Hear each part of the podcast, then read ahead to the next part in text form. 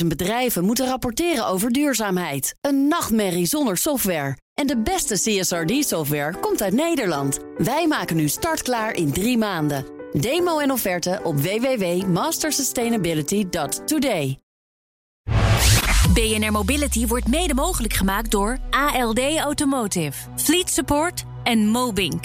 Mobink. Shift Forward. BNR Nieuwsradio. BNR Mobility. Meindert Schut en Nout Broekhoff. Na een ontwikkelingsfase van zeven jaar heeft bouwbedrijf Heijmans de polderbaan van Schiphol voorzien van wonderasfalt. Ja, heel slim asfalt. Oh. Maar wonderasfalt klinkt nog op. Hè? Klinkt beter. Ja, om precies te zijn, 225.000 vierkante meter. Dat is eh 45 voetbalvelden groot. En je hoort straks waarom dit asfalt dan zo bijzonder is en hoe lang het er moet gaan liggen. Precies. Maar we beginnen vandaag met het GVB. Midden in de coronacrisis werd eh, Claudia Zuiderwijk directeur van het Amsterdamse vervoersbedrijf. En ze is nu bij ons te gast. Vinden we heel leuk. Welkom. En eh, we hebben afgesproken te gaan tutoyeren. Ja, dus ik zeg jij en jou. Je bent 1 oktober gestart. Ja. Midden in de coronacrisis. Keihard geraakt natuurlijk, de OV-sector. Dat hebben we hier ook wel vaker gehoord. Dan hou je dus wel van een uitdagingje. Ja, daar hou ik zeker van. Dus ehm, eh, als het enigszins complex is en het eh, lastig wordt, dan vind ik dat eigenlijk ook alweer heel erg interessant. Wat is de grote complexiteit op dit moment bij het GVB? Nou, dat je tijdelijk natuurlijk zit met een enorme dip. Eh, van het aantal reizigers. En dat je eh, nog wat onzekerheid hebt over de steun. Ook is er nog een vangnet van de overheid voor volgend jaar. Dat je ook niet volledig eh, de steun krijgt. Dus je moet ook bezuinigen enerzijds. Terwijl je ook weet dat de groei er wel zeker aankomt. Zeker als je kijkt naar de groei in deze regio. En dan moet je op een hele slimme manier eh, wel efficiënter zijn. Maar niet dingen stuk maken die je daarna keihard weer nodig hebt. Dat is interessant. Dat zijn heel veel dilemma's bij elkaar. Maar ben je dan niet nu vooral bezig met het schip drijvende te houden op dit moment? Of ben je ook al met die toekomst bezig? Ja, zeker. Je moet ook met die toekomst bezig zijn. Dus we zijn met het nu bezig en daar hebben we gewoon al maatregelen op genomen. Dus dit jaar zijn we al wat afgeschaald. Hè. Rijden we 88% van het volume. En we zijn natuurlijk absoluut bezig met eh, de toekomst. Eh, dus we zijn al nu met scenario 8 bezig. Nou, de volgende vast nog veel. Ja. Zo. Eh, omdat je op de huid zit van de ontwikkelingen en kijken wat doet telkens de reiziger met als het weer wat versoepelt met corona. En op die basis van die scenario's maken we natuurlijk ook eh, plannen voor 2022 en verder. En eh, dat moet je ook doen. Ja, toch eerst even naar het hier en nu. Hè. GVB verantwoordelijk voor bus, tram, metro, veerpont. Mogen we niet vergeten. In de vervoersregio Amsterdam. Dus wat groter. Het eh, de metropoolregio Amsterdam, zouden we Ja. kunnen zeggen. Hoeveel minder reizigers vervoeren jullie vanwege corona? Nou, als we het vergelijken met 2019, dat is de Ja. beste vergelijking, dan eh, zitten we nu, als ik het echt over afgelopen week heb, op 38 procent.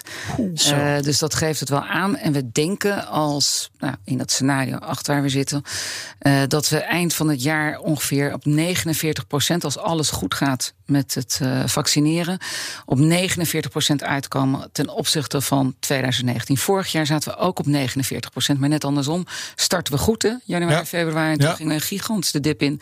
En eindigde natuurlijk heel slecht. En nu zal dat hopelijk andersom gaan. Maar hoeveel vervoeren jullie op een goede dag in een jaar dat gewoon normaal is? Hoeveel mensen vervoeren jullie dan? Dat, je, kijk, de NS die vervoert 1,3 miljoen Ja. ehm, eh, reizigers per dag. Wij zitten tegen een miljoen aan. Zo.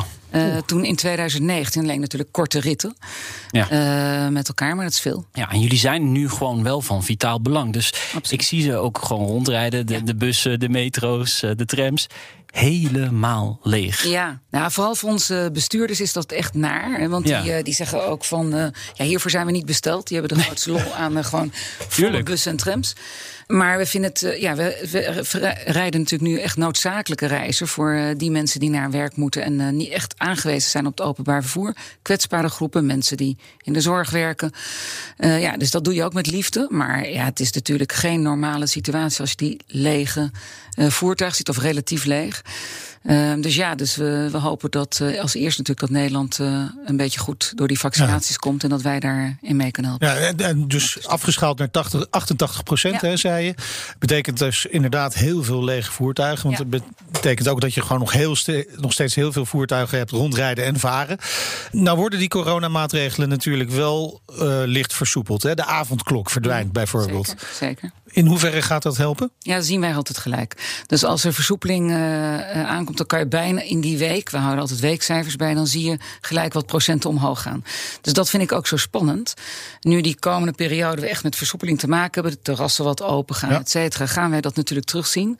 En dat geeft ons weer inzicht of er een scenario 9 aan zit te komen, Ja. die wat positiever is dan 8. Ja, maar, maar moeten jullie ook opschalen dan? Omdat de, de versoepelingen er zijn? Nou, wat goed is dat wij nu, uh, wij zeggen wel eens in het openbaar vervoer van uh, het aanbod moet voor de vraag uitgaan. Dus je moet iets meer aanbod hebben dan dat er echt daadwerkelijk vraag is. Anders komen mensen ook niet terug. Als je, dat Nee. kan je voorstellen, als je een half uur op een bus moet wachten omdat wij helemaal zijn afgeschaald. Dan Nee, denk je, god, ik pak toch de, toch de auto. Um, dus die 88% daar zouden wij tot eind van het jaar mee toe kunnen. Als wij eindigen zoals we denken dat, we, dat het zou kunnen gaan verlopen. Dus uh, nou, dan moet je denken dat we op 80 uitkomen Ja. uh, van reizigers weer. Maar je moet dus vooruitkijken. Op wat voor cijfers baseren jullie je dan? Um, op uh, onze, aan de ene kant onze uh, eigen cijfers, die we gewoon zien. Ja. De cijfers ook van anderen. En een aantal voorspellingen.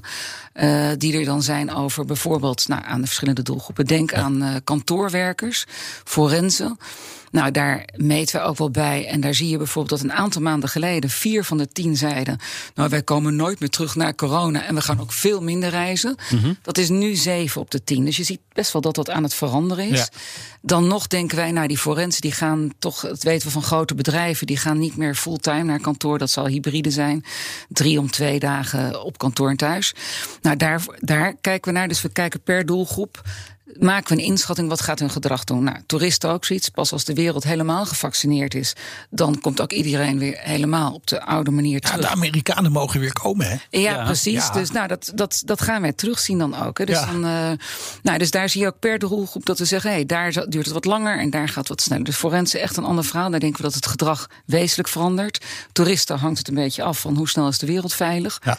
Ja, uh, ja die vinden het toch altijd leuk om even in zo'n lokale tram te zitten. Ja, ja dat is Trams, daar, is, ja, daar zijn trams natuurlijk erg favoriet voor. Dan zit je boven de grond en zie je veel. Maar wat ik wel opmerkelijk vind is, wat is nou precies het advies? Want het advies is uh, volgens mij geen noodzakelijke reizen op dit moment. Um, maar wordt dat dan ook aangepast deze week? Of wat kun je daarover zeggen? Ja, ik kan daar nu op dit moment mag ik daar niks over zeggen. Dus daar, daar wordt denk ik wel meer over bekendgemaakt. Tot nu toe is het advies nog heel stringent. En uh, we wachten even deze week af. En uh, dat zal via de geëigende kanalen vast bekend worden gemaakt.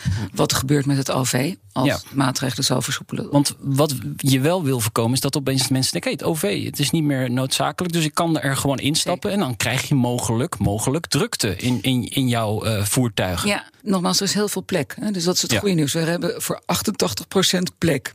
En we zaten op 38%. Ja. Dus nou, dat kan nog wel wat. Maar daarnaast geldt ook dat het is veilig als je je wel, en dat ook regie natuurlijk van uh, elke reiziger zelf.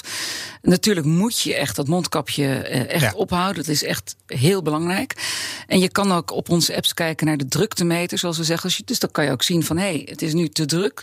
Dus ik laat, er, ik laat een trammetje voorbij gaan. En het goede nieuws is, we rijden zo vaak dat uh, je kan redelijk makkelijk kiezen zonder dat je lang hoeft te wachten. Dus uh, er is altijd wel plek. En je kan zelf kijken waar voel ik me prettig bij. Maar het is veilig met mondkapje op. Oké. Okay. OV-bedrijven krijgen natuurlijk ook uh, overheidssteun. Dat zei je net al, hè, de zogenaamde beschikbaarheidsvergoeding. Misschien voor luisteraars die dat niet kennen, dat begrip. Wat houdt het nou concreet in? Nou, het gaat er eigenlijk over dat uh, openbaar vervoer is natuurlijk van een vitaal onderdeel uh, om ja, van en naar te gaan voor mensen die daarop zijn aangewezen. En dat is de overheid heel veel waard. Dus die heeft gezegd, deze vitale infrastructuur, die willen wij niet dat in één keer wordt afgebroken. Dus dat het gewoon, ja, eigenlijk dat je afschaalt zoals je als je echt een privaat onderneming zou zijn. Dat je zou zeggen, nou, geen vraag, ook geen aanbod. Uh, maar zij willen per se dat dat beschikbaar is. Dus ook voor die kwetsbare groepen. Ook voor de mensen die wel naar de zorg moeten. Dus die echt moeten reizen. En daarvan hebben ze gezegd: wij willen dat jullie het op een bepaald niveau houden. En dat is een niveau dat ze tot 95 procent van de kosten die wij maken op prijsspel 2019 geïndexeerd. Dus eigenlijk blijven rijden aanbod blijven hebben. Dan mogen we niet winst zomaar maken. Dus dat is ook terecht, dat hoort daar ook bij. Maar daarmee houden zij eigenlijk dus dat openbaar vervoer in stand, zodat dat bereikbaar blijft voor iedereen, ook voor die kwetsbare groepen. En dat is die beschikbaarheidsvergoeding. Maar uiteindelijk moet je dus nog die 5% wel nog ophoesten. Dat is bezuinigen. Ja. Dus dat ja. hebben wij afgelopen jaar uh, leidt dat ook echt tot efficiëntie en bezuiniging die we ook hebben doorgevoerd. En uh, dat wordt ook spannend voor volgend jaar, want ja, die marges zijn natuurlijk niet heel erg hoog in het openbaar vervoer. Nee. Dus, uh, dus ja, je ziet ook dat er nu ook wel verlies wordt gemaakt door de bedrijven. En dat kan, je, ja, dat kan je tot beperkte hoogte doen. Maar we, ja, er zitten ook echt efficiëntiemaatregelen, die nemen wij ook. Nou, je noemt denk ik terecht uh, volgend jaar. Want de steun loopt dit jaar in ieder geval nog door. Uh, kun je daarna in 2022 dus weer volledig op eigen benen staan? Nee, dat denken wij niet. Uh, dus als je kijkt naar, uh, ja, de, de, nogmaals, die groepen die ik net zei, de forensen, hm. kantoorwerkers, toeristen. Nou, het zijn nog wat groepen. Wie dat er ook wat meer spreiding gaat komen, wat op zich heel goed is. Maar wij denken dat het nog even duurt voordat we weer op die oude pijlen zitten. En bij ons bijvoorbeeld als uh, GVB was het goede nieuws uh, dat we in 2019 eigenlijk subsidievrij reden. Dus dat is niet met, met alle vervoerders. Je hebt ook vervoerders die 50% nog subsidie ja. krijgen. Op het moment dat dan er een gat valt, dan is het ja, gigantisch groot om op te vangen. Dus wij we zullen echt nog wat steun nodig hebben. Uh, er is wel een intentie vanuit het kabinet uitgesproken om ook naar zo'n vangnetconstructie te kijken. En daar zal de komende maanden ook meer duidelijkheid over zijn. En dat is heel erg belangrijk, want anders kom je op afbraakscenario's terecht. En dan raak je juist dus die kwetsbare groepen die het wel nodig hebben, die niet een eigen auto hebben. En die wel echt van en naar moeten. En dat, dat zou natuurlijk heel ongezond zijn in Nederland. En je maakt de stad weer. Je maakt een omgekeerde beweging. In plaats van autoluwe steden die fijn zijn om in te wonen, jaag je iedereen aan de auto in. En dat moet niet kunnen. Maar ja, maar wanneer komt daar dan, dan duidelijkheid over? Want je moet natuurlijk wel je plannen maken. Oké, okay. voor de zomer ja, eigenlijk. Ja, ja. Ja, Bijna dus dat is uh, redelijk snel. Dus daar zijn we ook heel Ben je daar blij mee? Ja, ja ik ben heel erg blij. We moeten natuurlijk lang van tevoren uh, hebben wij tijd nodig om dienstregelingen te maken. Dus dat moeten we dan ook echt wel hebben. Want anders dan ja, weten we niet helemaal hoe we dat in januari gaan rijden. Bij, bij je aanstelling was de doelstelling Amsterdam bereikbaar houden voor iedereen. En je, je benoemt Zeker. dat net ook, vooral die kwetsbare groepen. Eh, wordt dat, omdat je het ook zo nadrukkelijk noemt, wordt dat ook een uitdaging? Dat hangt heel erg van zo'n vangnet af van de overheid. Kijk, als dat vangnet gewoon redelijk is, zoals we ook de afgelopen twee jaar hebben gezien, dan denk ik dat je gewoon heel erg een heel eind kan komen. Wat ook essentieel is, want daarvoor is ook het openbaar. Ja. Als het een heel slecht vangnet zou zijn, dan moet, je, dan moet je gaan ingrijpen. En dan heb je een risico op dat je op, zoals wij dan wel zeggen, de niet rendabele lijnen, dus die niet, waar niet heel veel mensen mm. in zitten, dus die eigenlijk heel verlieslatend zijn, dat je die uh, skipt. En daar zitten soms dan wel bijvoorbeeld oudere mensen in, die ja. echt zijn aangewezen op dat openbaar vervoer. Of uh, alleenstaande ouders met een stel kinderen die niet, niet op een bakfiets kunnen met drie, vier kinderen erin. Nee. En je ziet het voor je. Ja. Uh, en, dat, ja, en, en, die zou je dan raken. En die hebben geen alternatieve uitwijk. En andere mensen, nou, dus dat, dat zou een risico zijn zijn. Ja, maar ik kan me ook voorstellen dat er ook ruimte moet zijn om te kunnen investeren. Hè? De zeker. druk op het OV in de steden, zeker. je had het net over die auto's, die wordt alleen maar groter. Ja, zeker. Is die ruimte er? Nou, niet nu. Hè. Dus nee. dat is, dat is, we investeren natuurlijk nog wel. En, uh, en volgend jaar ook. Maar als je als je niet, als je te lang in een heel nijpend scenario zit, dan zou je dus eigenlijk geen winst meer kunnen maken. Dan kan je onvoldoende investeren en dat blijft nodig. Nogmaals, Amsterdam groeit gigantisch. Oh, en dat weten we. Dus er komen 150.000 woningen bij. En als ik kijk naar, als je echt zou voorspellen, de ambitie van Autoluw gaat door, dan heb je in 2050 ja. 40 procent meer OV nodig. Ja, en de omliggende gemeenten die groeien ook nog eens weer. Ja. Hè? Dus het wordt alleen maar groter en groter. Ja. Maar 40 procent? Ja, dus als je kijkt naar de normale uh, autonome groei als het allemaal weer een beetje is opgestart, dan reken je met 0,7% per jaar. Er zijn ook scenario's, als je echt op autoluw ambitie over zou gaan, dan zou dat wel eens naar 1,4% groei per jaar gaan. En dan ga ik ervan uit dat de toeristen de grootste groei daar gewoon echt is afgevlakt. Want dat, daar gaan we dan ook vanuit. Ja, reken dan maar uit tot 2050. Dat schiet wel op. Zijn er dan ook nu investeringen die je on hold hebt gezet? Bijvoorbeeld het verduurzamen van het hele wagenpark. Ik, ik zeg maar wat. Mm, nou, dat is wel dat is op zich goed nieuws. Want dat is korte termijn zou dat aardig klinken, maar eigenlijk zie je dat in het rijden dat dat eigenlijk lange termijn wel veel efficiënter is. Ja. Dus, en we hebben daar aparte steun voor gekregen van de vervoerregio. Dus de nieuwe elektrische bussen, de vierde tranche, die we, die we uh, gaan, daar gaan we wel voor om dat wel te gaan doen. Dus je ziet dat die investeringen nog niet onhold zijn gezet. Vind ik ook verstandig, want dat kleurt echt dat openbaar vervoer. Je moet over de korte termijn heen kijken. Ja, en, en, de elektrische veerpomp vandaag, komt eraan. Ja. Vandaag in de haven, de, dat is ja, echt de eerste keiharde primeur. 100% elektrisch ja. aan de Noordzeekanaal. Dus dat wordt uh, fantastisch. En dat is echt een primeur. En dat is ook echt een, uh, ja, een, een, mooi staaltje van uh, vernunft. En hoe ver komt hij? Hoeveel kilometer? Oeh, ik weet niet wat de precieze afstand is. Maar er kunnen heel veel auto's en heel veel reizigers. Dus het is een waanzinnig mooie verbinding. Top. BNR Mobility.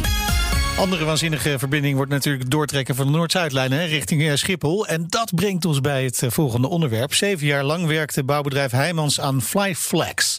Een uh, soort wonderasfalt. Het is aangebracht op de polderbaan van Schiphol. Binnenkort mag die baan weer in gebruik genomen worden. Maarten van Zandvoort is programmamanager duurzaamheid en manager innovatie bij Heijmans Infra. Welkom in de uitzending.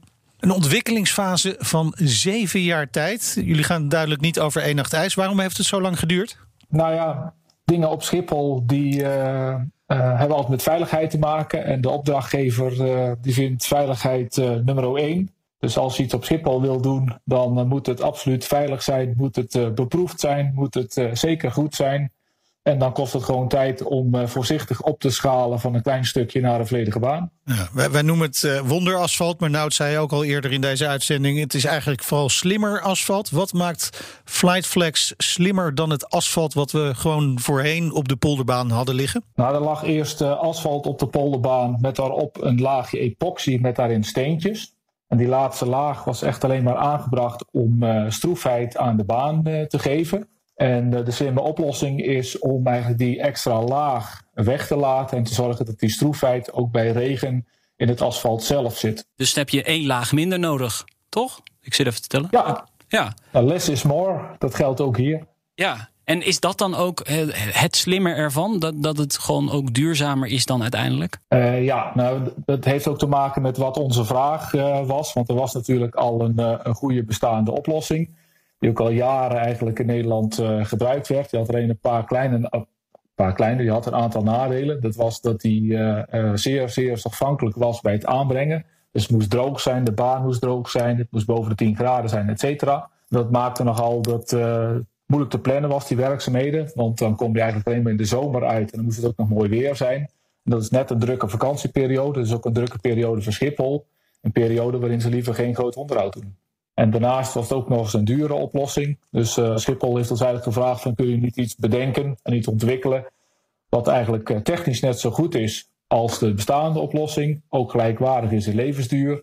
maar een lagere prijs heeft en ook nog eens uh, beter te plannen is. Gaat het dan ook veel langer mee? Nou, wij hebben beloofd, en daar gaan we ook vanuit, dat het minimaal net zo lang gaat als de bestaande oplossing. Maar we hebben eigenlijk heel veel vertrouwen, ook op basis van vergelijkbare systemen dat het veel langer meegaat dan zeg maar de bestaande oplossing. Ja, en het, maar dat moet natuurlijk nog bewezen worden, uh, want het ligt er nu net. Dus over een jaar of zeven weten we meer.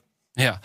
Ja, want dus het asfalt dat er lag, daar zaten eigenlijk bovenin zaten heel veel steentjes. Die steentjes kwamen los en die konden bijvoorbeeld ook uh, vliegtuigen beschadigen. Uh, dat kan, ja. Nou, ja. werd daar natuurlijk wel onderhoud en ook nou, er werden wel voorzieningen voor getroffen om dat te voorkomen. Uh, maar dat kwam wel voor, dus daar werd ook wel voor geveegd. Uh, en uiteindelijk leidde dat, ertoe, leidde dat ook toe dat op een gegeven moment uh, die slijtlaag vervangen moest worden. Omdat op een gegeven moment die stroefheid wat minder wordt. En bij Schiphol zijn ze heel streng op zeg maar, die stroefheid.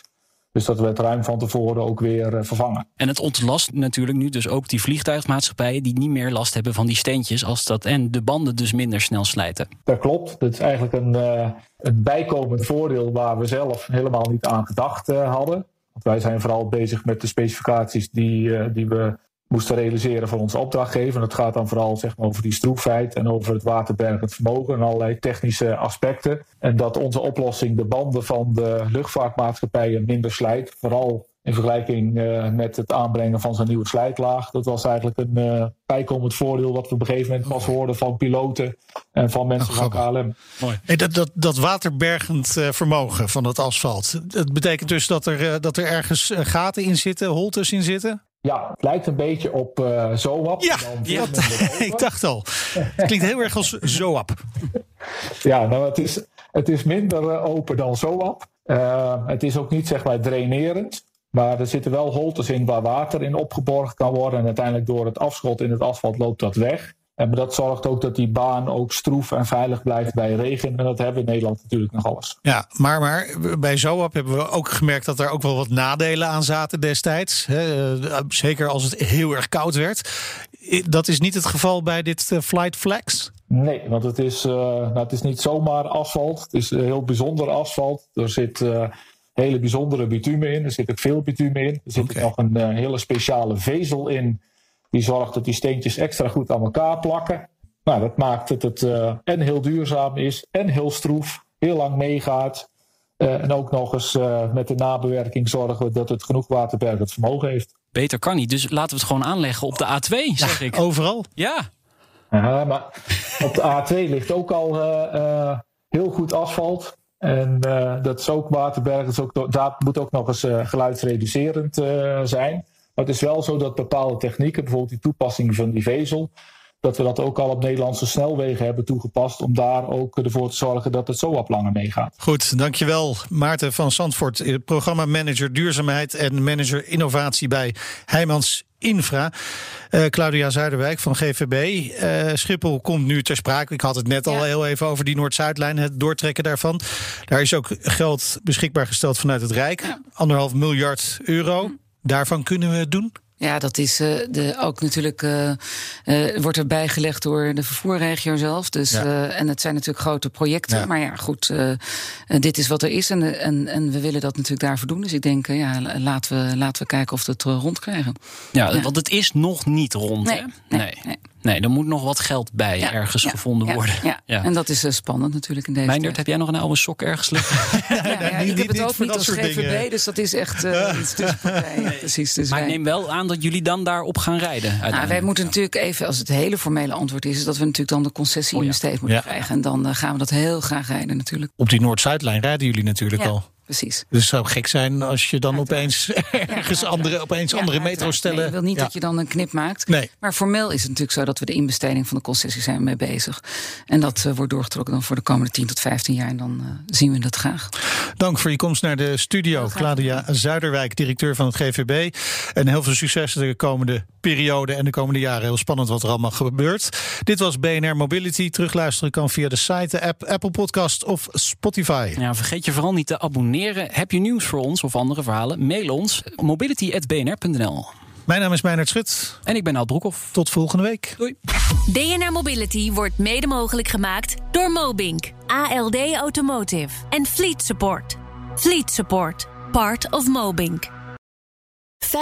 50.000 bedrijven moeten rapporteren over duurzaamheid. Een nachtmerrie zonder software. En de beste CSRD-software komt uit Nederland. Wij maken nu startklaar in drie maanden. Demo en offerte op www.mastersustainability.today.